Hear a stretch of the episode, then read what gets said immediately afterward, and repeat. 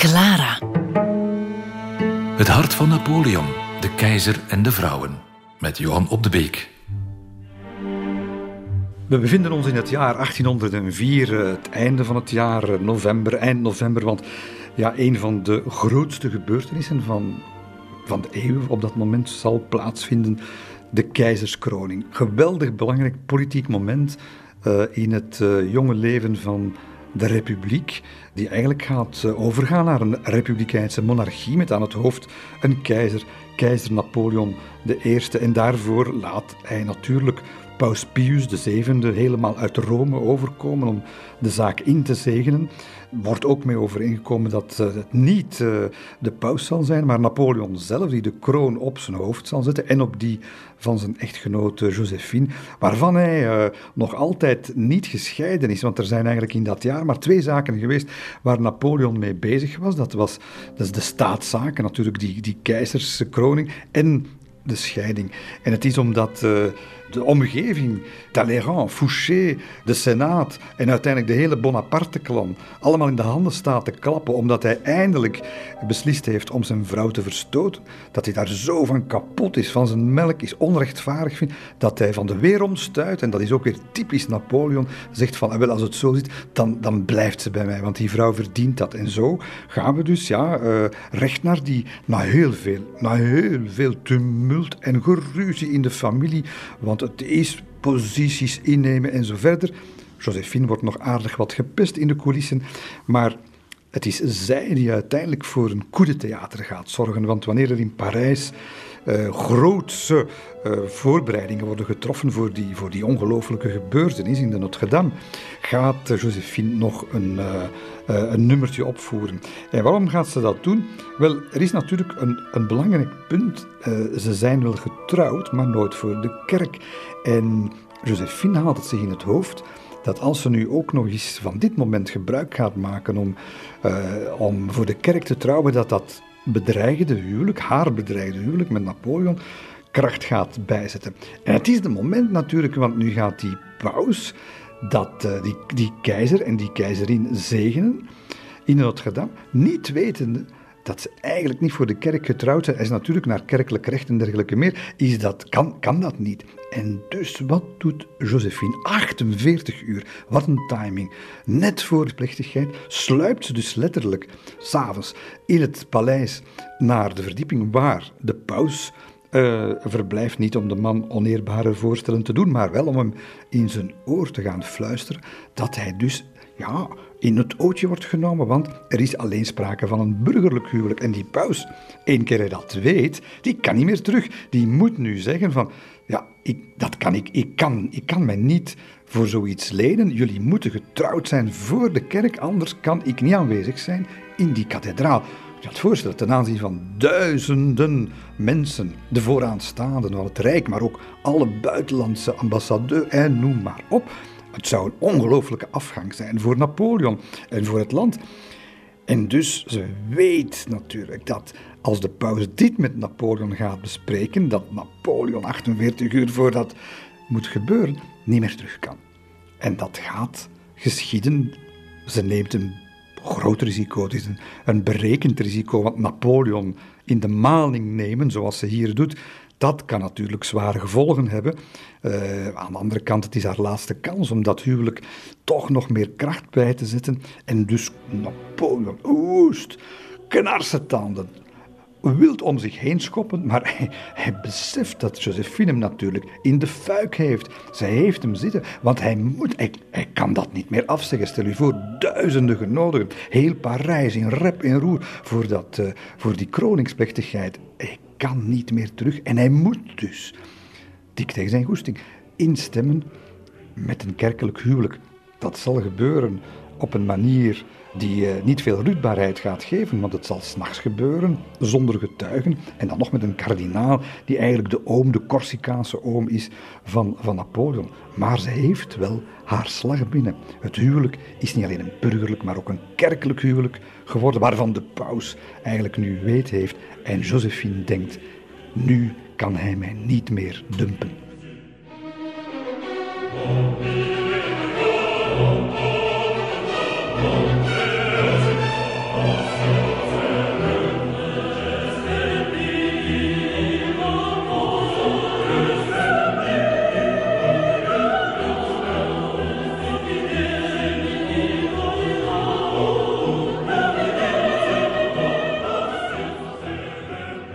Dat Napoleon uiteindelijk uh, toch met Josephine uh, in zee gaat voor dat uh, keizerspaar dat ze nu gaan, gaan worden, is, het is uiteraard een staatszaak, omdat wie naast hem zijn vrouw is, dat moet ook iemand zijn die voor een troonopvolger kan zorgen.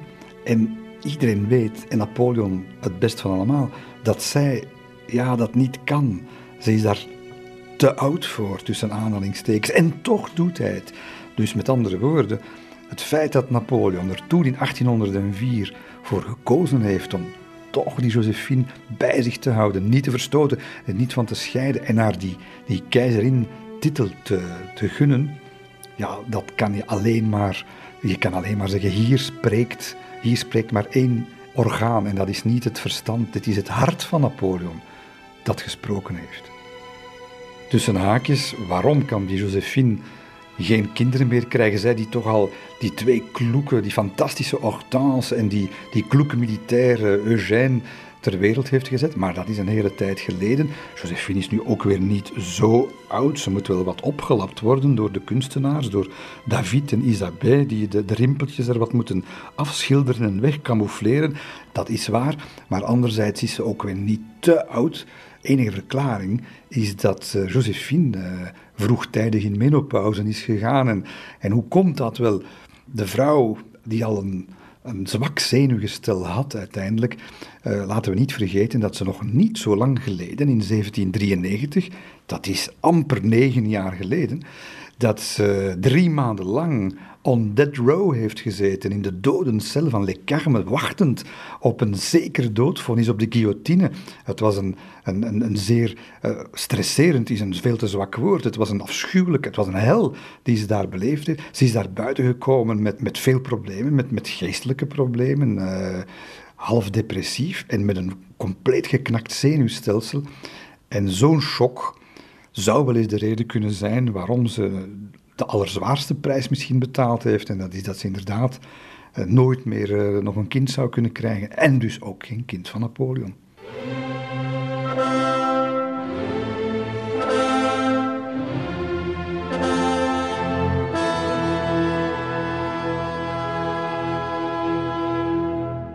Op de ochtend van 2 december 1804 is het zover. Uh, de lucht is betrokken in Parijs, er staat een stevig noorderwindje en op de thermometer lezen we niet meer dan 3,3 graden. Maar de, de sfeer in de stad is veel warmer. Uh, tribunes overal. Uh, de stad gonst van de hoogwaardigheidsbekleders, de ambassadeurs, kardinalen, senatoren, staatsraden, maarschalken, generaals en dergelijke meer. Ze zijn er allemaal verzameld in en zelfs rond de Notre-Dame.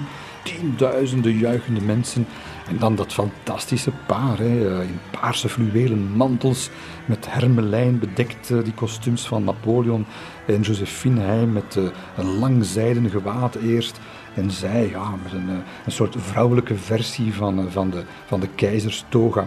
En zo, zo trekken ze naar die, naar die kathedraal.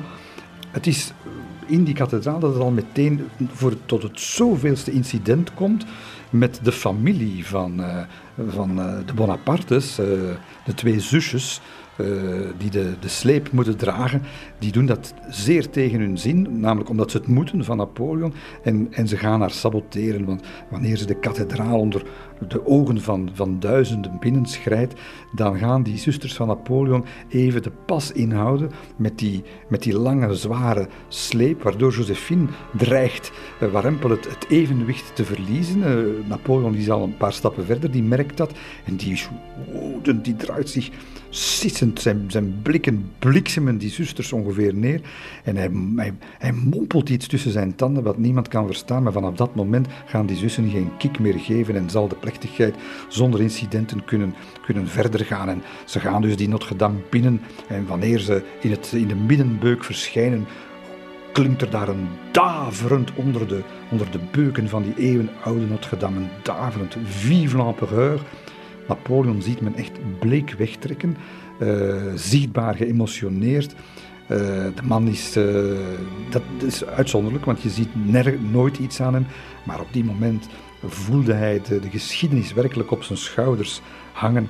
En ja, duizenden ogen zien dan het, het moment waarop ze op het paarse kussen knielt voor hem. Hij die de kroon, zijn armen naar de kroon uitstrekt, die op zijn hoofd plaatst en vervolgens op die van zijn echtgenote. Het is ongelooflijk. 35 jaar jong is die Napoleon. De, de, de man die geboren is in uh, Ajaccio, groot geworden op, op slagvelden. Nu de keizer van de Fransen.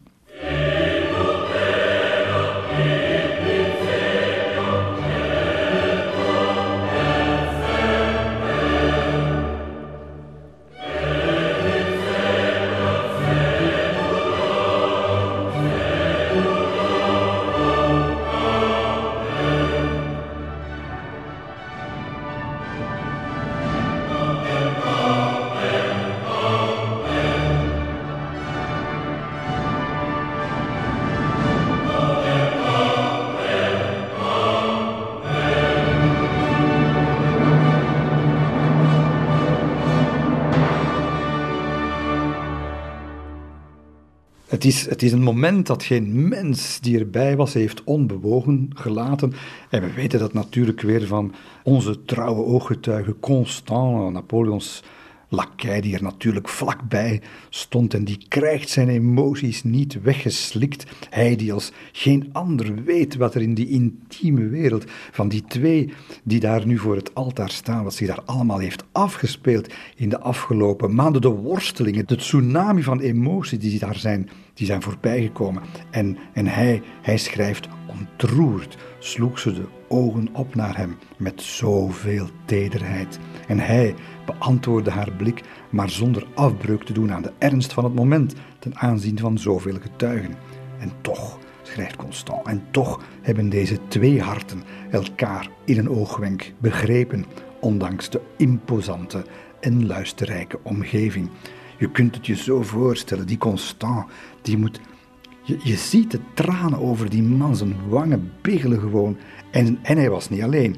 Want Le Junot, uh, die, die het ook allemaal al die maanden, al die jaren van dichtbij geobserveerd heeft, die bevoorrechte getuigen, onze bevoorrechte getuigen. Want we lezen nog altijd tot op de dag van vandaag haar emoties en wat ze daar zag op dat moment in die kathedraal. Die heeft meer dan één traan verbeten hoor. Toen Napoleon die kroon nam en die met een langzaam, plechtig, maar, maar oh zo beladen gebaar op dat hoofd plaatst van die, van die beproefde echtgenote van hem.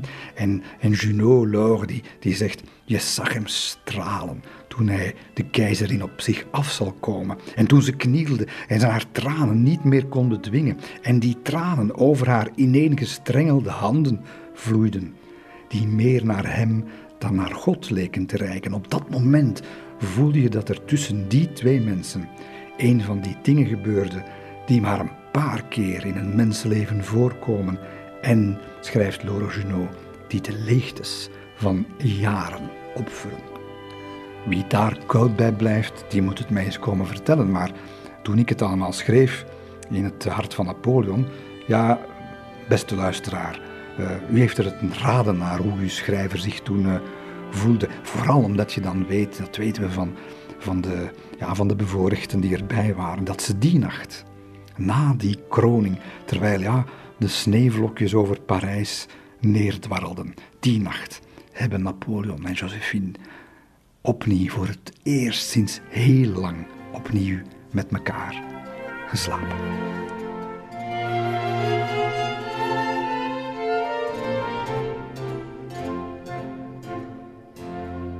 De romantiek keert eh, dus heel even terug in het echtpaar, maar van veel privacy hebben ze toch echt wel niet genoten hoor, want ze worden in de gaten gehouden. Dat is voor een stuk normaal natuurlijk, voor eh, het eerste echtpaar van, eh, van het land, maar er gebeuren ook abnormale dingen, want ze, worden, ze worden duidelijk bespioneerd. Zowel Josephine als Napoleon krijgen in de loop van de volgende maanden en zelfs jaren plotseling zo van die anonieme brieven hij over haar eh, bewegingen en gedrag en, en, en zij over het zijne. En we weten niet van wie, zij ook niet van wie die brieven afkomstig waren. Uh, het, het, akelige is dat die, uh, dat die anonieme brieven ook details bevatten die alleen konden geweten zijn door mensen uit hun directe omgeving. Stel je dat voor, je leest allerlei dingen over jezelf of over je echtgenoot of, of echtgenote. En, en, je, en je beseft, dit weten alleen een paar mensen die, die heel dicht bij ons staan, die we elke dag zien, die, ja, die misschien uh, ja, uh, onze brieven schrijven of die, die ons begeleiden. Heel akelig. En het kan natuurlijk niet anders dan de donkere kracht die daarachter uh, schuil gaat, dan dat dat Fouché is, de perfide Fouché, de politieminister, die iedereen laat bespioneren in het land, ook uh, het Hof, ook de keizerlijke familie en dus ook zelfs Josephine en Napoleon. En dat gaat, dat gaat jaren zo duren. Wie is dat personage die langs de, de gladde muren van het paleis uh, sluipt en die alles ziet? We weten het tot op de dag van vandaag niet. Daar wordt natuurlijk naar gezocht enzovoort. Nooit hebben ze die uh, kunnen te pakken krijgen. En het is voornamelijk op basis van die anonieme tips, die dus duidelijk bedoeld waren om een wicht te drijven in dat huwelijk. En daarom denk ik natuurlijk dat het Fouché was die erachter zat, omdat hij er belang bij had dat, uh, dat die Josephine verdween. Hij was zeker een van degenen die aan zijn eigen hachje dacht en, uh, en wilde dat er een, een troonopvolger kwam, dus die Josephine moest gaan. Het is via die anonieme tips dat, uh, dat Josephine inderdaad natuurlijk een en ander gaat te weten komen, voor zover het nog niet geweten was, over het uithuizige gedrag van haar echtgenoot. En over de, werkelijke opeenstapeling van avontuurtjes en avonturen die, uh, die je nu gaan volgen.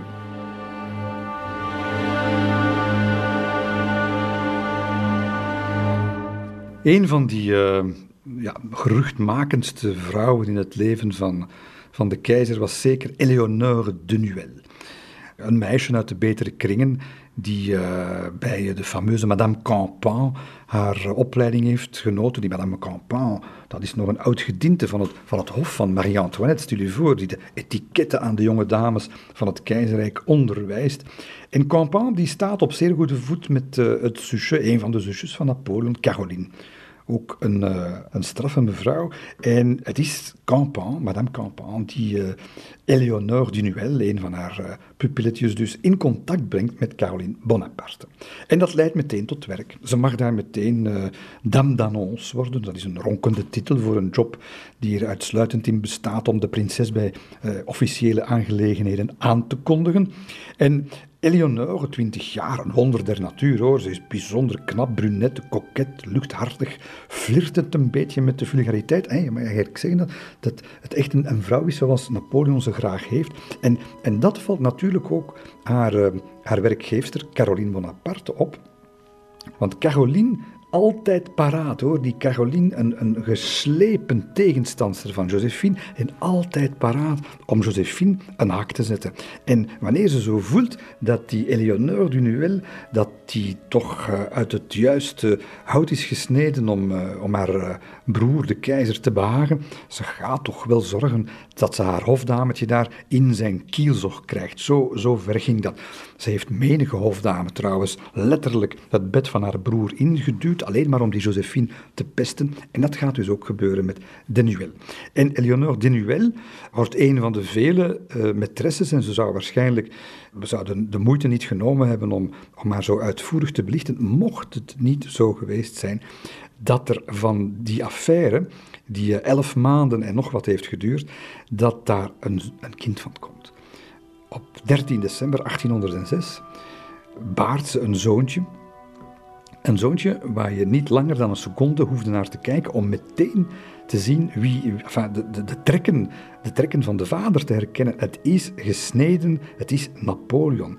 En ze noemt dat kind trouwens Léon, een soort van ja, verborgen verwijzing naar de, naar de natuurlijke vader. En uh, ja, moet zeggen, heeft dat kind ook uh, nooit verstoten of zo. Als hij later terugkeert naar Parijs van, van de oorlog, dan zal hij ervoor zorgen. Uh, hij zal uh, vaak met dat kindje gaan spelen in de persoonlijke appartementen van zijn zus, van Caroline. Maar heel belangrijk is natuurlijk dat de geboorte van die Léon het onomstotelijke, bijna onomstotelijke bewijs is dat het probleem van de kinderloosheid in het echtpaar Bonaparte niet bij Napoleon, maar dus nog, met nog meer zekerheid bij Josephine ligt. Hoewel Napoleon, ik denk daar toch nog een klein beetje aan getwijfeld heeft. Want weet je, Eleonore was uh, niet van haar eerste relatie uh, gebarsten hoor. Ze had er al vele gehad. En ze was hem toch ook naderbij gekomen via de weg Murat. Vergeet niet, Caroline getrouwd met Murat. En Murat was een vrouwenronselaar. Dat was een versierder eerste klasse. De kans bestaat dus, moet Napoleon gedacht hebben, dat het Murat geweest is die haar bevrucht heeft. Dus hij wist het nog altijd. Hij wist het nog altijd niet helemaal zeker. Maar dat, dat gaat veranderen op het moment dat Napoleon eh, enkele maanden later opnieuw naar een grote veldtocht uh, vertrekt, in Polen zal belanden en daar iemand zal ontmoeten waarvan ik denk, dat was, dat was de liefde van zijn leven.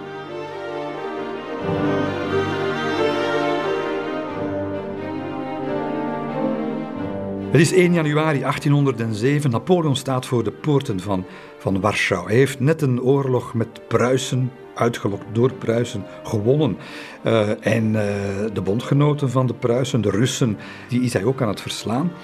En um, ja, de Poolse bevolking die, die is wild enthousiast over de Fransen, over de, de republikeinse politiek van de Fransen, maar ook ze zien, ze zien Napoleon als de bevrijder de bevrijder, de, degene die hen, die hen gaat bevrijden van de Russen, die al jarenlang, decennia, het land bezetten, uh, onderdrukken als een soort kolonie. En de bevolking overal waar hij komt, in de richting van, van Warschau, daar wordt hij echt onthaald alsof het Sinterklaas is.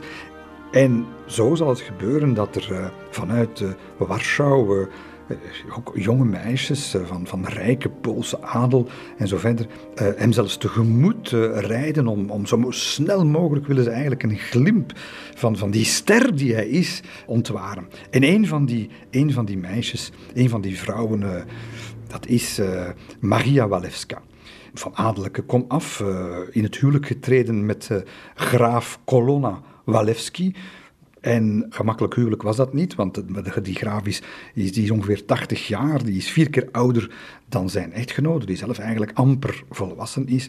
En ehm, terwijl de, de, de, oude graaf in zijn kasteel blijft, gaat die Maria Walewska naar het stadje Blonje samen met een van haar nichten om, uh, om daar uh, samen met vele duizenden andere mensen Napoleon te verwelkomen. En het is in dat, in dat volkse tumult uh, dat zich afspeelt rond de koets van, uh, van de keizer, dat uh, Duroc, zijn rechterhand, en, die, en, de man die altijd een beetje moet zorgen dat er s'avonds in het eenzame leven van, van de veldheer toch wat vertier te beleven valt, die krijgt die twee meisjes in het oog en hij, hij wenkt hen, hij zegt kom, kom, kom, kom een beetje dichter. En plotseling staat Maria aan warempel tot haar, tot haar verbijstering en verbazing en vreugde, oog in oog met de grote Napoleon. En ze, ze, vliegt hem letterlijk om de hals. Dat moet je niet doen met een man als Napoleon, want die trekt daar de juiste conclusies wat hem betreft uit. En uh, ze roept in perfect Frans dat hij, dat hij welkom is in, in haar land, dat hij haar held is, dat niets goed genoeg zou zijn om, om de, de aanhankelijkheid van de Polen te, te betonen. En die, uh, die Napoleon, een beetje perplex, die blijft op, op zijn plek in de koets zitten. Maar, maar de siddering, en Duroc ziet dat de siddering de, elektriciteit, de vonken zijn daar. En uh, hij kijkt eraan met, met, met dat die, die fantastische ogen van hem die al zoveel overrompeld hebben. En hij reikt daar een tuiltje bloemen aan dat iemand in de koets heeft geworpen. En hij zegt, uh, uh, mevrouw neem, neem deze bloemen aan als bewijs van mijn goede bedoelingen. We zien elkaar terug in Warschau. En dan zegt hij nog enkele woorden die Maria Walewska maar werkelijk aan de grond gaan genageld achterlaten. Dat is helemaal ondersteboven van. Hij zegt: Ik hoop dan van uw lippen een dankwoord te mogen ontvangen. En hop, de koets rijdt weg en Maria beseft op dat moment, er, er bekruipt daar een, een duister voorgevoel. Ze beseft dan al op dat moment van wat, wat heb ik gedaan? Wat heb ik bij die man veroorzaakt? Wat gaan daar de gevolgen van zijn? En wat de gevolgen zijn, dat gaat ze heel, heel snel weten, want enkele dagen later is Napoleon in Warschau. En uh, onmiddellijk gelast hij Duroc om bij de Poolse overheid een onderzoek te gelasten naar wie was dat meisje daar in Blonnier. Wie was... En de persoonsbeschrijving, iedereen kent iedereen op dat moment, hij is van, van adel. En de persoonsbeschrijving, Duroc heeft er niet veel moeite mee om er een naam op te plakken. Het is Maria Walewska en zo Er moet onmiddellijk een bal georganiseerd worden. Dat bal uh, zal, uh, zal zogezegd door Talleyrand als gastheer worden georganiseerd. En onmiddellijk natuurlijk een uitnodiging aan Walewska. En het, het, is de oude graaf zelf, de, de, haar echtgenote, dik in de tachtig, die zegt, je moet daar naartoe gaan. Onmiddellijk voelen de Polen dat, dat politieke belang natuurlijk van, van, een van een van hun vooraanstaande vrouwen, die die in de gunst valt, in de smaak valt, ze durven nog niet meer denken, van de man die hen gaat bevrijden, van de man, de enige in Europa die het voor hen opneemt. En dus van de eerste dag wordt dat een staatszaak voor de Polen, die beginnende relatie, waar ze nog niet goed weten hoe en wat, tussen die jonge Maria Walewska en de grote Napoleon. En ze gaat dus naar dat bal met wat tegenzin en zo verder. Ze heeft zich niet uh, echt uiterst elegant gekleed, helemaal niet sexy zelfs. Een eenvoudige witte satijnen baljurk, geen juwelen. Ze belandt op dat bal en, en onmiddellijk... Uh, Poniatowski, een van de, de Poolse sterkhouders, die, die, die stevend onmiddellijk door, door de aanwezigen en baant zich een weg en die, die komt bij haar. En het eerste wat hij zegt is, de keizer zou graag met u de dans van de avond inzetten. En zij antwoordt daar koudweg op: Ik dans niet vanavond. Zeer ontmoedigend moet dat geweest zijn voor die arme Polen, zeg. En hij komt het daar eens zeggen, zo precies alsof het een bevel is. Maria wil dat niet. Het wordt nog erger, want Napoleon, die dat allemaal vanuit de andere kant van de zaal, een beetje vanuit zijn ooghoeken monster, die ziet natuurlijk ook aan de blikken van een paar van zijn ordonnansen, jonge kerels die in de, de, de volheid van hun, van hun jeugd zijn, dat uh, ook zij een oogje hebben op die, op die, op die Maria Walewska. Uh, geen concurrentie, alstublieft. En dus onmiddellijk krijgt Duroc het bevel om een paar van die, van die ordonnansen die te nadrukkelijk kijken naar, naar die Poolse, die krijgen onmiddellijk een overplaatsingsbevel. Dat duurt geen uur, of die zitten in de andere kant van Polen bij een ander regiment. Weg ermee. En ja, de avond gaat verder, er wordt gedanst, er wordt hier en daar een achterloos praatje gemaakt. Hij begaat weer enkele flinke blunders, onze vriend Napoleon. En op een bepaald moment kan hij het niet meer houden. En hij met besliste tred, zoals je hem voor je ziet natuurlijk, met die, die kleine figuur waar iedereen onmiddellijk voor opzij gaat, stevend hij af op Maria Walewska. De sporen klinken op het parket van de balzaal. En zij ziet daar de, de oerkracht zelf komen afgestevend, staat daar naast haar. Zij, uh, ze kijkt naar hem en uh, het eerste wat hij zegt is, uh, kijkt eens even naar haar kleed en in zijn typische stijl een opmerking over haar uiterlijk. Wit op wit, dat past toch niet, madame, zegt hij. En dan zegt hij, en men kan het nauwelijks horen, het zijn alleen de, de dichtstbijzijnde die het horen, dit is niet de verwelkoming waar ik recht op meende te hebben na dat. En de rest fluistert hij. Niemand hoort dat, dat feit dat men hem iets hoorde fluisteren in dat, zag fluisteren in dat oortje van Maria Walewska. Dat gaat als een lopend vuurtje door die balzaal. En dat is het laatste wat ze nog kunnen bespreken over hem, want nadat hij dat gezegd heeft, is hij als een, in, in een vliegende vaart, stormt hij dat bal uit en laat iedereen perplex achter. Maria nog het meest.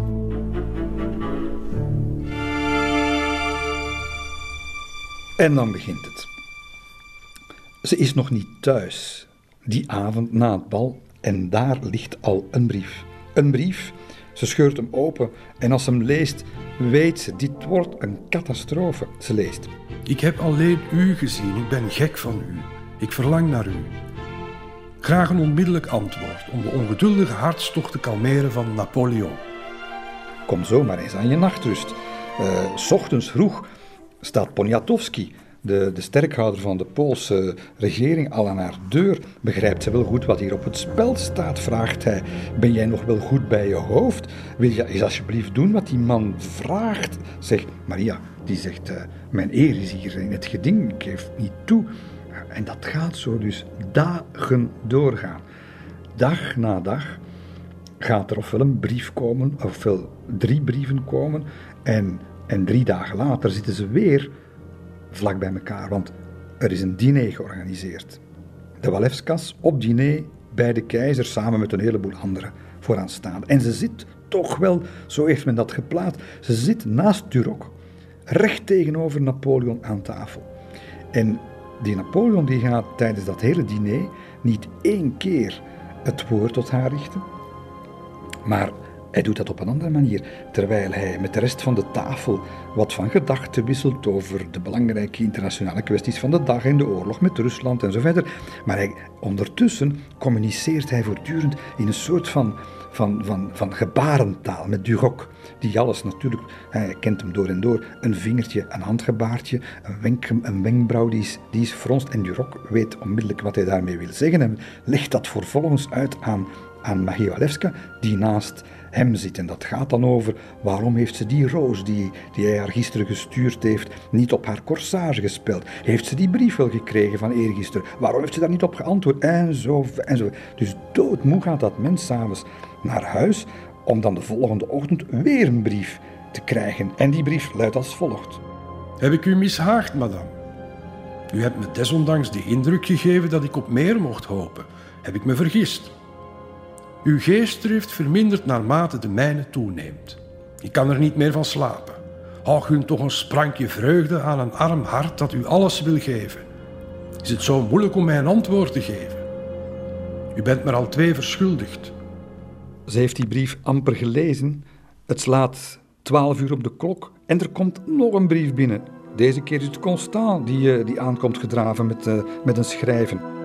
Er zijn momenten in het leven waarop te veel emoties een mens pijn kunnen doen. Dat is wat ik voel. Hoe kan toch mijn hart verlicht worden, ik die aan uw voeten zou willen liggen en u die uw gevoelens laat afremmen door zwaarmoedige overwegingen? Oh, kom toch, kom toch. Al uw wensen zullen vervuld worden. Uw vaderland zal me nog meer aan het hart gebakken zijn als u medelijden toont voor mijn arme hart. Napoleon. Uw vaderland zal me nog meer aan het hart gebakken zijn als u medelijden toont voor mijn arme hart. Napoleon. En dit is natuurlijk het zinnetje dat haar bijna overstag zal doen gaan, want eigenlijk, dit is gewoon chantage van zijn kant. Hij, uh, hij zegt eigenlijk van, uh, geef je en dan zorg ik voor Polen. Dat staat daar eigenlijk min of meer in. Maar ook dat pakt nog niet helemaal. Het gaat zomaar door. Het komt uiteindelijk tot een echte regeringszaak. Op een bepaald moment staat haar salon staat er vol ministers. Poniatowski en, en een heleboel mensen die allemaal op haar komen inpraten. Haar eigen man, die zegt, je moet dat doen. Maria Walewska zal uiteindelijk zelfs een brief krijgen van de voorlopige Poolse regering, waarin letterlijk te lezen staat dat ze haar gevoelens moet opzij zetten omwille van het geluk van haar 20 miljoen landgenoten. Ja, ga haar maar eens aanstaan als jong meisje tussen hamer en, en aanbeeld. En het wordt altijd maar erger. We zijn nu 12 januari 1807, 10 uur s'avonds. En ja, Duroc komt nog eens aandringen. Ga mee. Ze zwicht, ze laat zich aankleden door haar, uh, door haar kamenierster en per koets gaat het naar het koninklijk paleis waar ondertussen de keizer ingekwartierd is. En via een geheime achterdeur verdwijnt ze daar in de, in de coulissen. En daar zal het eerste echte gesprek plaatsvinden. En Waleska die, die wil het natuurlijk niet hebben over romantiek, die wil het hebben over politiek. En dat is natuurlijk niet wat Napoleon wil. Dus dat is al een heel moeilijk begin. En, en terwijl de tranen haar letterlijk in de ogen staan, begint ze, als steekt een politiek betoog af. Ze wil over die onafhankelijkheid praten. Napoleon ziet dat natuurlijk als een soort doorzichtig uh, vertragingsmanoeuvre en, en pakt daarin zijn armen, zij vlucht weg, ze trekt zich weg naar de deur, wil vluchten, blijkt op slot te zijn. Enfin, men ziet het zo voor zich allemaal, zachte dwang, terug naar die, naar die stoel.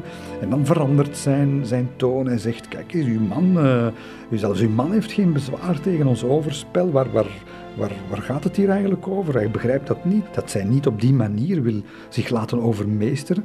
En ja, oké, uiteindelijk uh, laat hij haar gaan. En ze heeft het gevoel, als ze op dat moment het paleis verlaat, dat ze gewonnen heeft. Dat ze hem denkt dat ze Napoleon getemd heeft. Tot ze opnieuw een, de dag erna een enorm, een, reusachtig boeket bloemen krijgt van hem, plus een juweel met diamanten. En ze, ze vindt dat ze wordt omgekocht en ze laat dat terugsturen naar het, naar het paleis. Kunt denken, onder de hersenpan van, van Napoleon heerst ondertussen overdruk natuurlijk. Uh, zij ook onder geweldige stress. En dan gaat het tot catharsis komen. Ze gaat trachten Warschau te ontvluchten. Er zijn Polen die haar herkennen, die haar eigenlijk tegenhouden en een beetje terugbrengen naar, naar, haar, naar haar huis. En ze gaat dan toch maar uren te laat natuurlijk naar de volgende afspraak bij de keizer in dat, in dat paleis. En dat loopt uit op een, een scheldpartij. Hij gooit een horloge kapot. Uh, en en ze, ze, ja, ze valt bewusteloos van emotie. En uh, wanneer ze bijkomt, uh, gaan ze, gaan ze ja, toch uiteindelijk voor het eerst de liefde bedrijven. En dat is een, een slecht begin, een moeilijk begin. Maar vanaf die nacht is ze wel elke avond opnieuw naar hem gegaan. Avond na avond gaat ze hem in dat koninklijk paleis opzoeken. Ze komt uh, alleen s'nachts uh, en, en voor het ochtend wordt, probeert ze weer weg te geraken. En hij is, uh, hij is, hij is gek van haar. Hij, hij, hij, hij, kan niet, niet gauw genoeg uit de papieren geraken om, om, en hij snakt naar dat moment waarop ze zal komen. En zij blijft ja, trouw enerzijds aan dat oorspronkelijke motief om om hem te zien. Dat is namelijk zijn verantwoordelijkheid ten opzichte van Polen er nog eens goed in wrijven.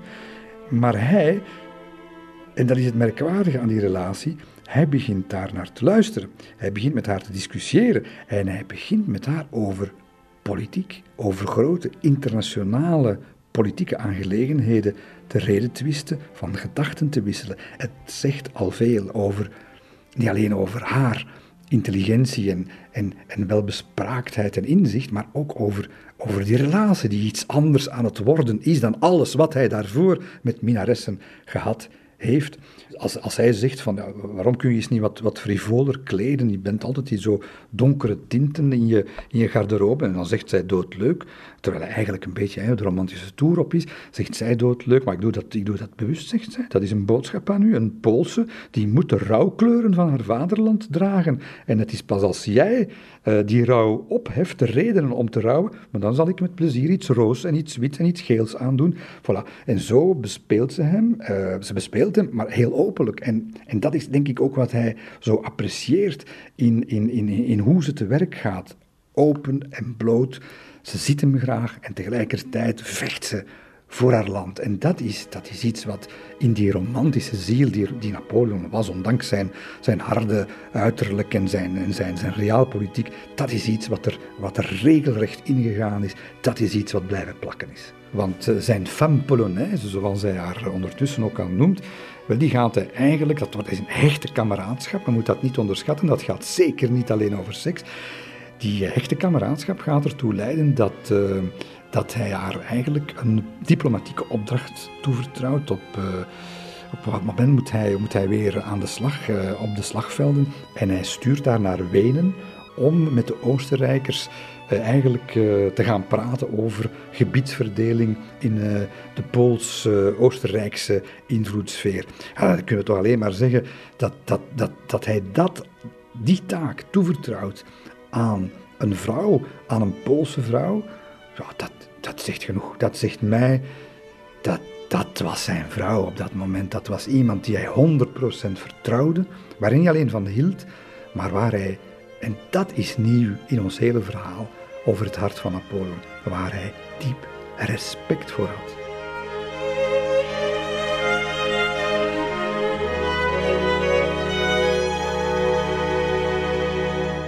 Het is een verrukkelijke periode daar in Warschau voor Napoleon en voor die uh, Maria Walewska, maar het lelijke gelaat van de realiteit gaat zich natuurlijk weer laten zien. En uh, Rusland uh, blijkt een taaiere klant dan, dan hij had gedacht. En terwijl Polen verdwijnt onder een sneeuwtapijt, moet Napoleon opnieuw aan de bak en hij moet zijn Maria verlaten. En ze, ze, zal in, ze zal haar lobbywerk in Wenen aan het verrichten zijn bij de Oostenrijkse regering. Als ze daar op 15 februari een brief van hem krijgt, een brief die hij moet geschreven hebben met, ja, tussen, tussen de bloedgeulen werkelijk. Want uh, hij heeft net de, de veldslag van Eylau gewonnen. Een verschrikkelijke veldslag waarvoor het eerst het Franse leger tienduizenden slachtoffers kent. Bij krakende vriestemperaturen zijn daar zoveel mannen gesneuveld. En uh, het is toch wel met de emotie in de pen dat hij haar het volgende schrijft. Twee dagen hebben we gevochten en we zijn meester van het terrein gebleven. Mijn hart is bij jou. Als alleen mijn hart zou spreken, zou je burger van een vrij land zijn. Leid jij net zoveel als ik onder deze verwijdering? Ik mag het hopen. Ik zou je graag zien terugkeren naar het kasteel te Warschau, jouw kasteel. Je bent te ver van mij. Houd van mij, mijn lieve Marie, en heb vertrouwen in je Napoleon. Hou van mij, mijn lieve Maria, en heb vertrouwen in je Napoleon. Ah, dat is toch wel. Je moet, je, je moet hem zien zitten. Hè? Als hij dat schrijft, dat is op het kerkhof, letterlijk, van Eilau. Hij moet zijn blik gehad hebben op, op duizenden lijken en, en, en paardenpoten die omhoog steken uit de sneeuw en, de honger en de, miserie van, van zo'n veldslag. En dan dat in zijn hoofd. Ja, dat is de. ik heb daar geen woorden eigenlijk voor. Dat, dat, moet toch, dat moet mensen helemaal ondersteboven gezet hebben. En zeker Maria, die dat, uh, die dat te lezen krijgt, weken na de feiten.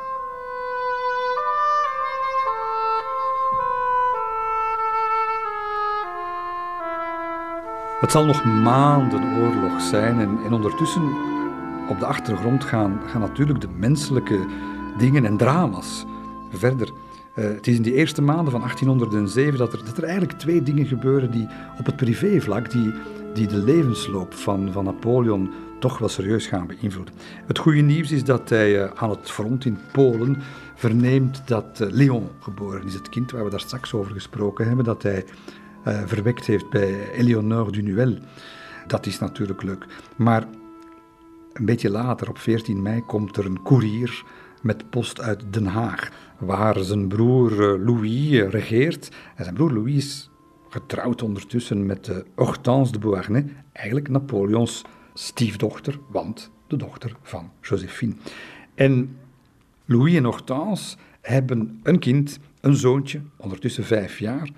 En bij uitblijven van, van een eigen kind, van Josephine en Napoleon, is dat zoontje, hè, Napoleon Charles, is dat zoontje eigenlijk wel een beetje de, de gedoodverder, de troonopvolger. Wel nu, eh, het bericht is rampzalig, want het jongetje is gestorven in de armen van zijn moeder. En uh, dat is een ongelooflijke opdoffer voor Napoleon, want één, hij is een troonopvolger kwijt, de enige die hij heeft. Hij had ook heel veel ja, ik koesterde veel affectie voor, voor dat jongetje. Speelde veel met, met hem.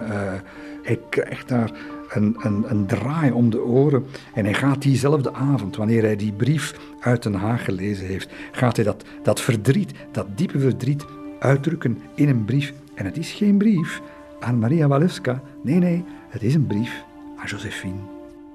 Ik voel het verdriet over de dood van die arme Napoleon. Jij begrijpt ook de smart die ik nu voel. Ik zou bij je willen zijn om je pijn te verzachten. Je hebt het geluk gehad nooit een kind te verliezen. Maar dit is een van de eigenschappen en smarten die horen bij onze misère humaine. Ja, misère humaine, dat is toch wel, als er nu één, één uitdrukking is voor, voor wat we hier nu allemaal meemaken, is dat wel de juiste dubbele, dubbele klap op het persoonlijke en op het politieke tegelijkertijd. Hè. Maar er is ook een opsteker. En wel in de persoon van Maria Walewska, die hem na maanden veldtocht opnieuw komt opzoeken in zijn hoofdkwartier, het kasteel Finkelstein in het oosten van Pruisen. De naam alleen al doet je denken aan uh, wuivende zomerjurken en uh, krullende haren en, uh, en bloemen op tafel. Overdag zie je haar niet, maar s'avonds rent hij om bij haar te zijn. En dan brengen ze natuurlijk de nachten door in de, in de privéappartementen. Het, is, uh, het zijn, dit, deze periode, er zijn er zomaar een, handvol geweest in het leven van Napoleon. Maar die weken in Finkelstein, dan, dan moet hij volgens mij het echte, het echte geluk geproefd hebben. Maar ja, de tragiek van het leven wil natuurlijk dat die idylle in Finkelstein niet, uh, niet gaat blijven duren, want aan het front ontbranden de vuurmonden opnieuw. En hij moet weer aan de bak. Uh, maandenlang wordt het, wordt het vechten met, uh, met de Russen tot hij uiteindelijk een van zijn grootste overwinningen gaat behalen. Op 14 juni nabij Friedland gaan de Franse troepen een verpletterende overwinning op Rusland uh, halen. het komt tot grote onderhandelingen, belangrijke onderhandelingen, waar de Europese verhoudingen fundamenteel gaan wijzigen in het voordeel van van de Fransen, van Napoleon. En hij trekt zich, hij trekt zich stilletjes aan terug. En het wordt stilletjes aan, nu hij de zaak voor elkaar heeft. Rusland is verslagen, niet alleen verslagen, maar ook een bondgenoot geworden. Het is tijd om naar huis te keren, om terug naar Parijs te gaan. Hij is al te lang weg gebleven uit uh, het Franse machtscentrum. En dat is toch wel altijd een beetje spelen met vuur. Hij gaat terug naar Frankrijk keren. En dus, en dus natuurlijk afscheid moeten nemen van La Femme Polonaise, zijn femme Polonaise, van Maria Walewska. De politieke realiteit laat hem geen andere keuze, dat beseft ze natuurlijk ook, maar ze is, ze is toornig, ze is verdrietig. En ze nemen afscheid van elkaar in, in oneenigheid, in, in ja, een wederzijds verdriet, maar het kan natuurlijk niet anders. En een maand later uh, is hij terug in, uh, in Frankrijk. Hij komt aan in het paleis van Saint-Cloud. En het is zo veelzeggend, zo alleszeggend dat hij meteen, direct na zijn aankomst in het paleis, in het holst van de nacht, het eerste wat hij doet, is haar een brief schrijven. Ma douce et chère Marie. Jij die zoveel van je land houdt, zult begrijpen hoezeer het me verheugde terug te zijn in Frankrijk, na bijna een jaar afwezigheid. Mijn geluk zou compleet zijn als ik je hier bij me zou hebben, maar ik heb je in mijn hart. Hemelvaartsdag is jouw feestdag en mijn geboortedag. Twee redenen om op die dag in onze ziel verenigd te zijn. Je hebt me zeker geschreven, zoals ik nu doe om mijn wensen over te brengen. Het is de eerste maal dat we dat doen. Ik hoop dat er nog vele zullen volgen in de komende jaren. Au revoir, mijn lieve vriendin. Je zult me komen opzoeken vanaf het moment dat de zaken me de vrijheid geven om je te roepen. Lang zal het niet meer duren. Geloof in mijn onveranderlijke genegenheid. Votre Napoleon. Wel, als ik eh, dat, uh, dat uh, schreef in het hart van Napoleon, dan uh, dat, dat, dat, raakt je, dat raakt je. En ik zal nooit vergeten, het raakte me bijzonder omdat ik dan nog het idee had opgevat om op dat moment de Adagietto van Mahler te beluisteren. U kunt zich inbeelden wat soort emoties mij bevangen eh, hebben op dat moment. En dat was ook het geval voor Maria Walewska, wanneer ze weken later die brief van Napoleon onder ogen krijgt.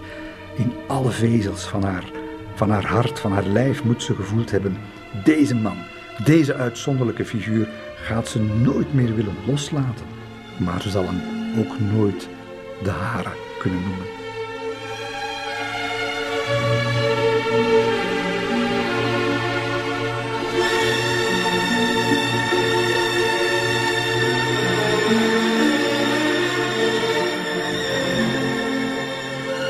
U luisterde naar Het Hart van Napoleon met Johan Op de Beek, gebaseerd op het gelijknamige boek. U kunt alle afleveringen beluisteren via clara.be of u kunt zich abonneren op de podcast.